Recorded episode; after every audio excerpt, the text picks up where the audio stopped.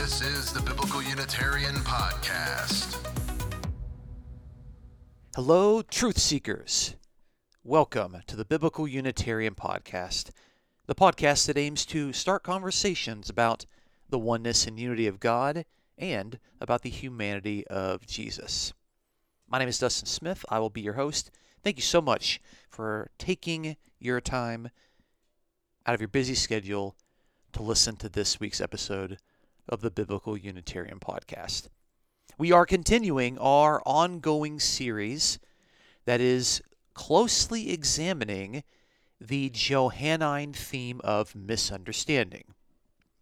We began looking at this back in episode 204, and we're going to continue to look at the occurrences of misunderstanding within the Gospel John in all of our subsequent episodes. As you will surely recall, the theme of misunderstanding within the Gospel John appears like this. First, Jesus makes an ambiguous statement. Second, the conversation partner misunderstands Jesus, either by interpreting what Jesus said literally or by asking an inappropriate question. Third, either Jesus or the narrator explains what Jesus meant, although sometimes this explanation is missing but clearly implied. So, in this week's episode, we're going to look closely at the exchange between the disciples and Jesus within John chapter 4. In doing so, we will discuss Jesus' food and how this food actually nourishes Jesus. We will also explore what the true food of Jesus actually means for the Christology within the Gospel of John, how it defines the concept of agency, and how we should approach statements of Jesus having been sent by God. What is Jesus' food? And why is it important for correctly understanding the relationship between God and Jesus within the fourth gospel? Let's find out on this week's episode of the Biblical Unitarian Podcast. Our first point today is looking at the exchange between Jesus and his disciples regarding food. This is in John chapter 4, and we will start in verse 31. Meanwhile, the disciples were urging him, saying, Rabbi, eat. But he said to them, I have food to eat that you do not know about. So the disciples were saying to one another, No one brought him anything to eat, did he? Jesus said to them, My food is to do the will of him who sent me and to accomplish his work. Do you not say, There are yet four months, and then comes the harvest?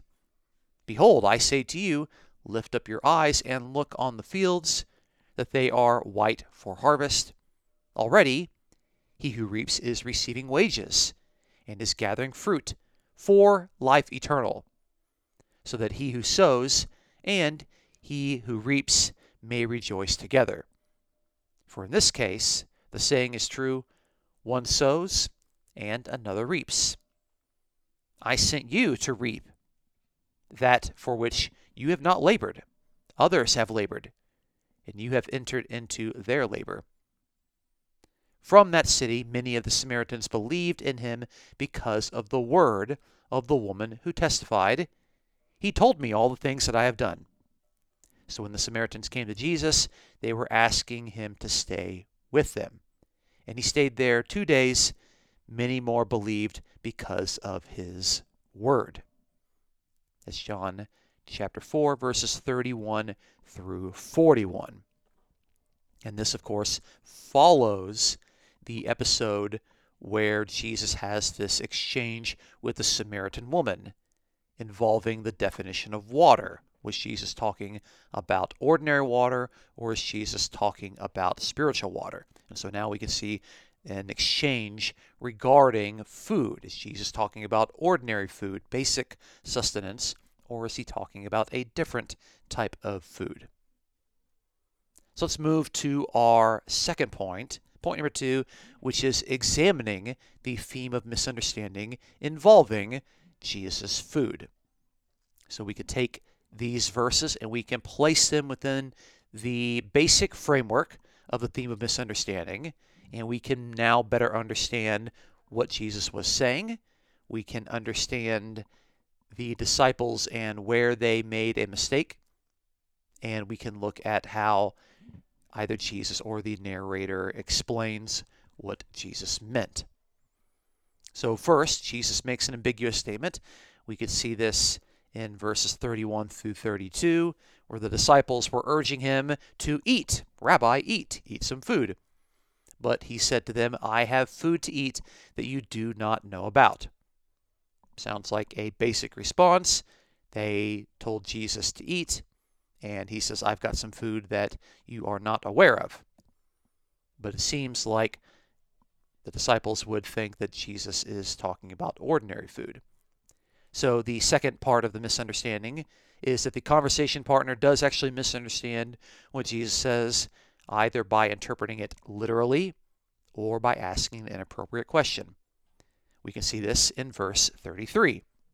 The disciples were saying to one another, No one brought him anything to eat, did he? And the narrator portrays this as if the disciples were continuing to say back and forth to one another, Did you bring him something to eat? Did you bring him something to eat? Did you bring him something to eat? I didn't bring him anything to eat. Did anybody bring him anything to eat? No one brought him anything to eat, did he?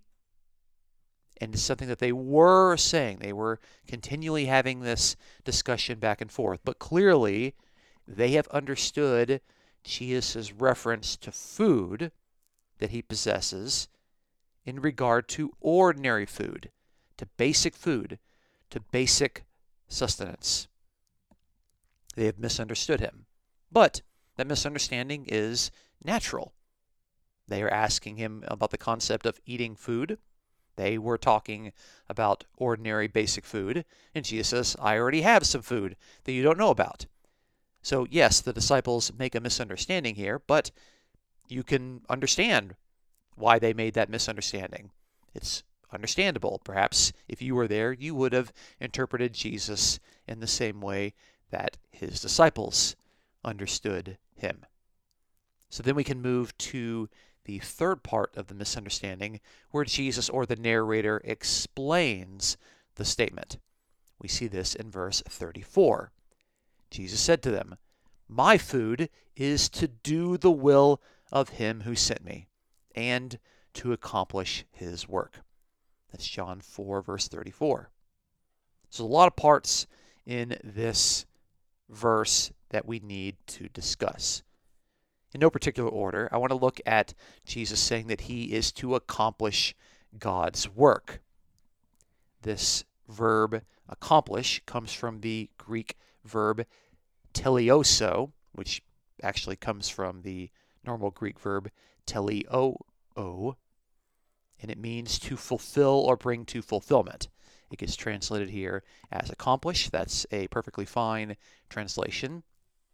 And it's interesting to see how this particular verb reappears in the Gospel of John, particularly when it pertains to Jesus functioning as an agent of God, doing and fulfilling God's work.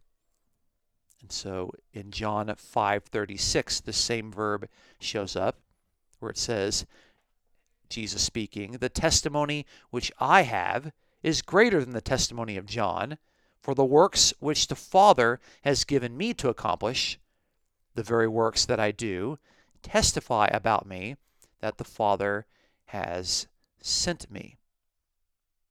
So that's in John 5:36 and we can see that the works that the Father has given Jesus to accomplish. That's the same verb, the verb teleoo.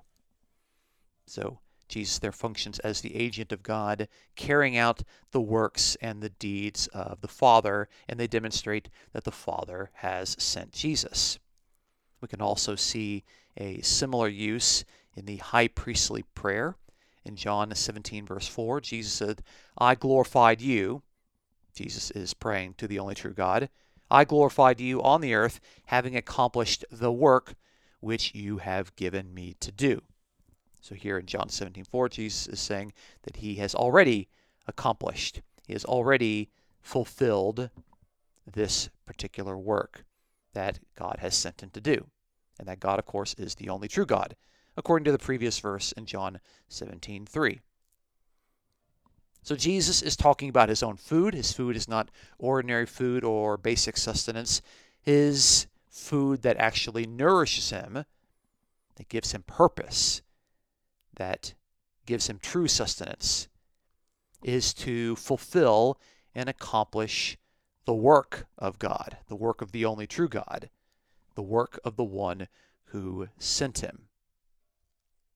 And by doing so, Jesus indicates that his food is to obey the one who sent him. Jesus here is functioning as an obedient son. And in doing so, he actually does define God for the readers. He describes God as the one who sent me, him who sent me, according to the translation that I have read from. And in Greek, we have tou pempsantos, which is an aorist singular participle describing the one who sent him as a single person. Jesus here describes God as one person, clearly the Father alone.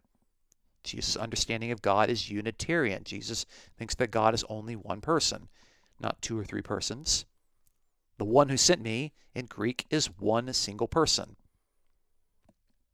So there, Jesus is describing his own food as the nourishment of obeying the one who sent him. And in doing so, he defines God in Unitarian terms, which is exactly what we would expect from a first century Jew who is obedient to the Shema of Israel.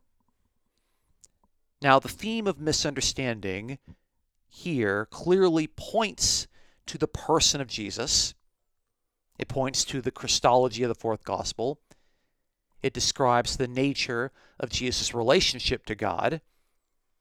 And, and it is an important point that the author really is wanting to impress upon his readers.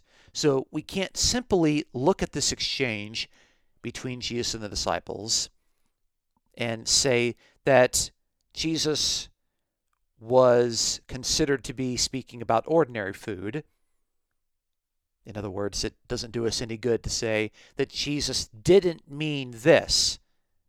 We need to ask the question what did Jesus mean? Well, we can see that Jesus found nourishment in obeying God. Jesus found nourishment in functioning as God's agent. Jesus found nourishment in bringing to fulfillment the work for which he has been tasked. So let's move us to our third and final point, which is the Christological implications to correctly understanding Jesus' food. Jesus in this passage describes himself as one who has been sent. And the verb to send, at least in the New Testament, but particularly here in the Gospel of John, is a very loaded word. One aspect of being sent implies that the one who is sent is the agent of the sender. Jesus here is the agent who is sent by his master. And if an agent is to obey his or her master by doing the master's will, then the agent is subordinate to the master, not co equal.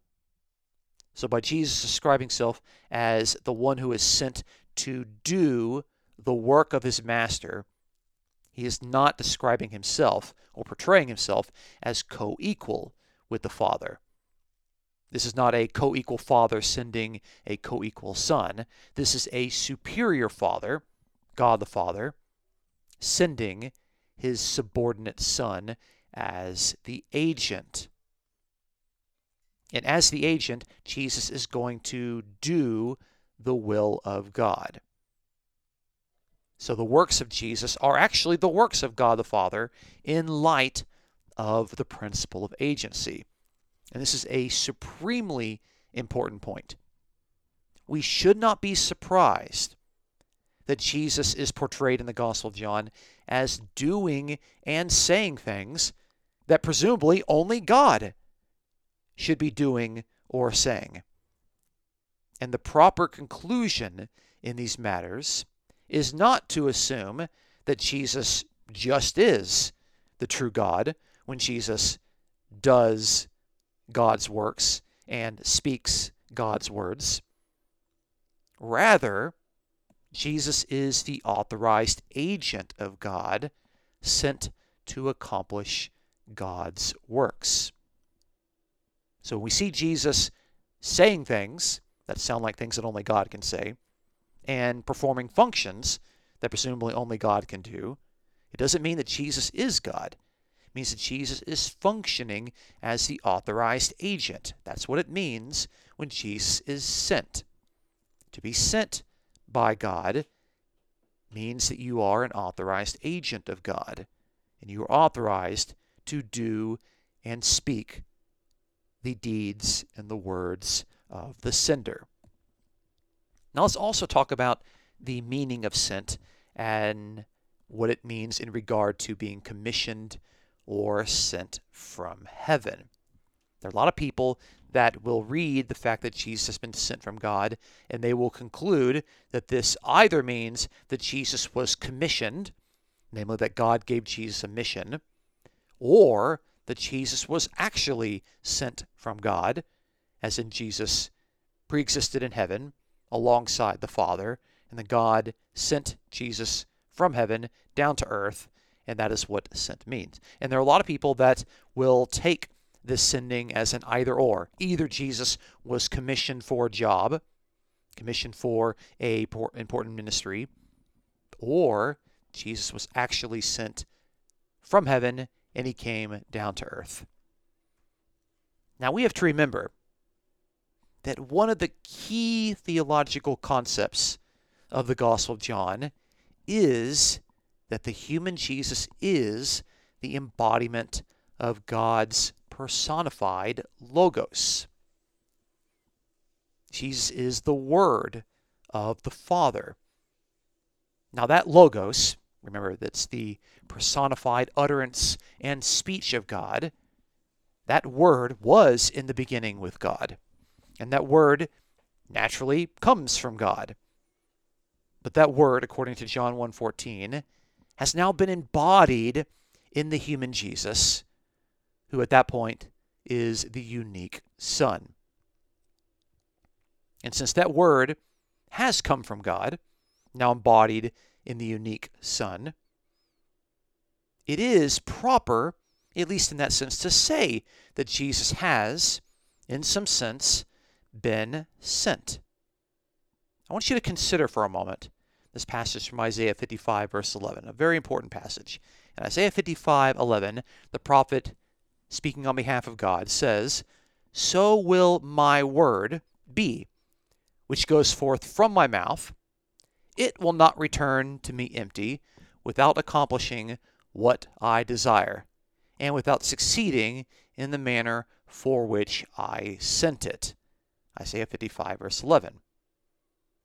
So the prophet here speaks of this personified word of God that God is actually able to send out on a mission. It goes forth from God's mouth. It actually is a word, it's God's speech, it's God's utterance. It's going to do what God wants it to do. It's going to accomplish God's desires, God's will. It's going to succeed in the manner for which God has sent it. It's not going to return to God empty. So it is a word, namely, it's God's speech and God's utterance. It's not a conscious person sent out from God's mouth. It's his speech, it's his word.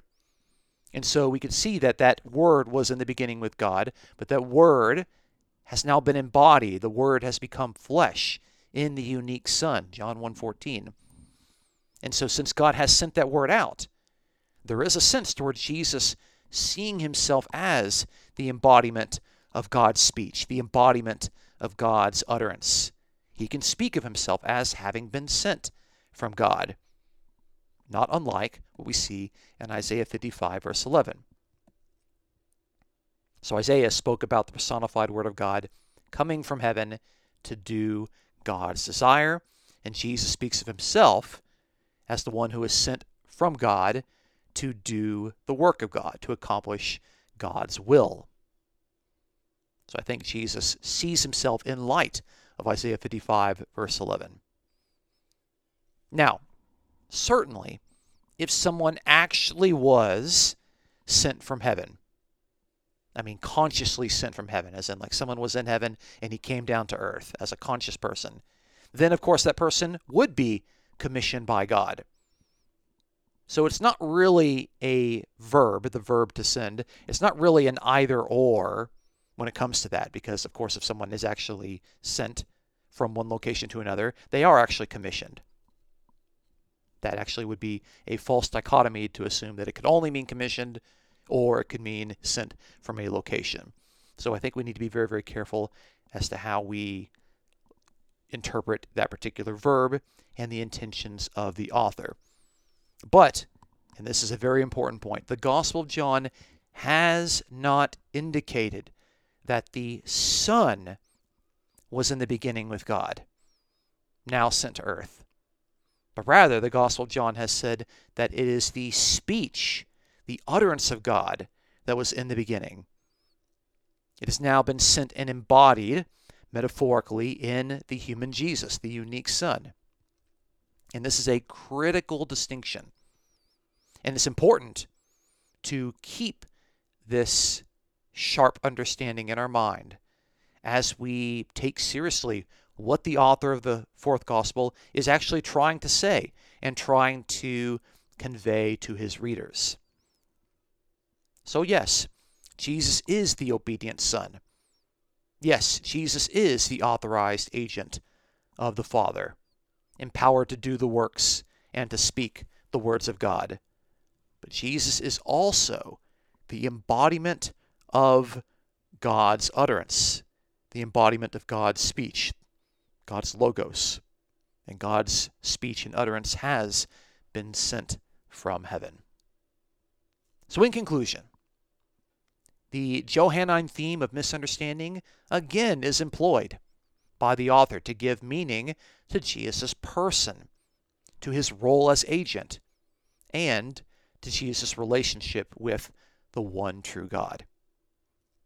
While Jesus previously spoke of spiritual water in the narrative with the Samaritan woman, Jesus now speaks of spiritual food to his followers, the disciples, who are naturally the ideal readers of the Gospel of John. The real food that Jesus is speaking about is not ordinary sustenance, but rather accomplishing the will of God precisely as an authorized agent, an agent who performs God's own works. And in doing so, Jesus stresses that he is an obedient son who faithfully and accurately does what God wants him to do. Furthermore, Jesus is an agent who is clearly subordinate to his master. And as this agent, Jesus is authorized to say the words of God and to perform the deeds of God, which effectively makes Jesus the mouthpiece and the hand of God. Notions of Jesus being sent from God need to be carefully understood in light of what the Gospel of John has said on the topic. The Son of God was not in the beginning with the Father, it was God's personified utterance, the personification of God's speech, the Logos. And it was that speech that was in the beginning with God in heaven. This speech slash utterance was sent from God's mouth. It is now embodied in the human Jesus, the unique Son.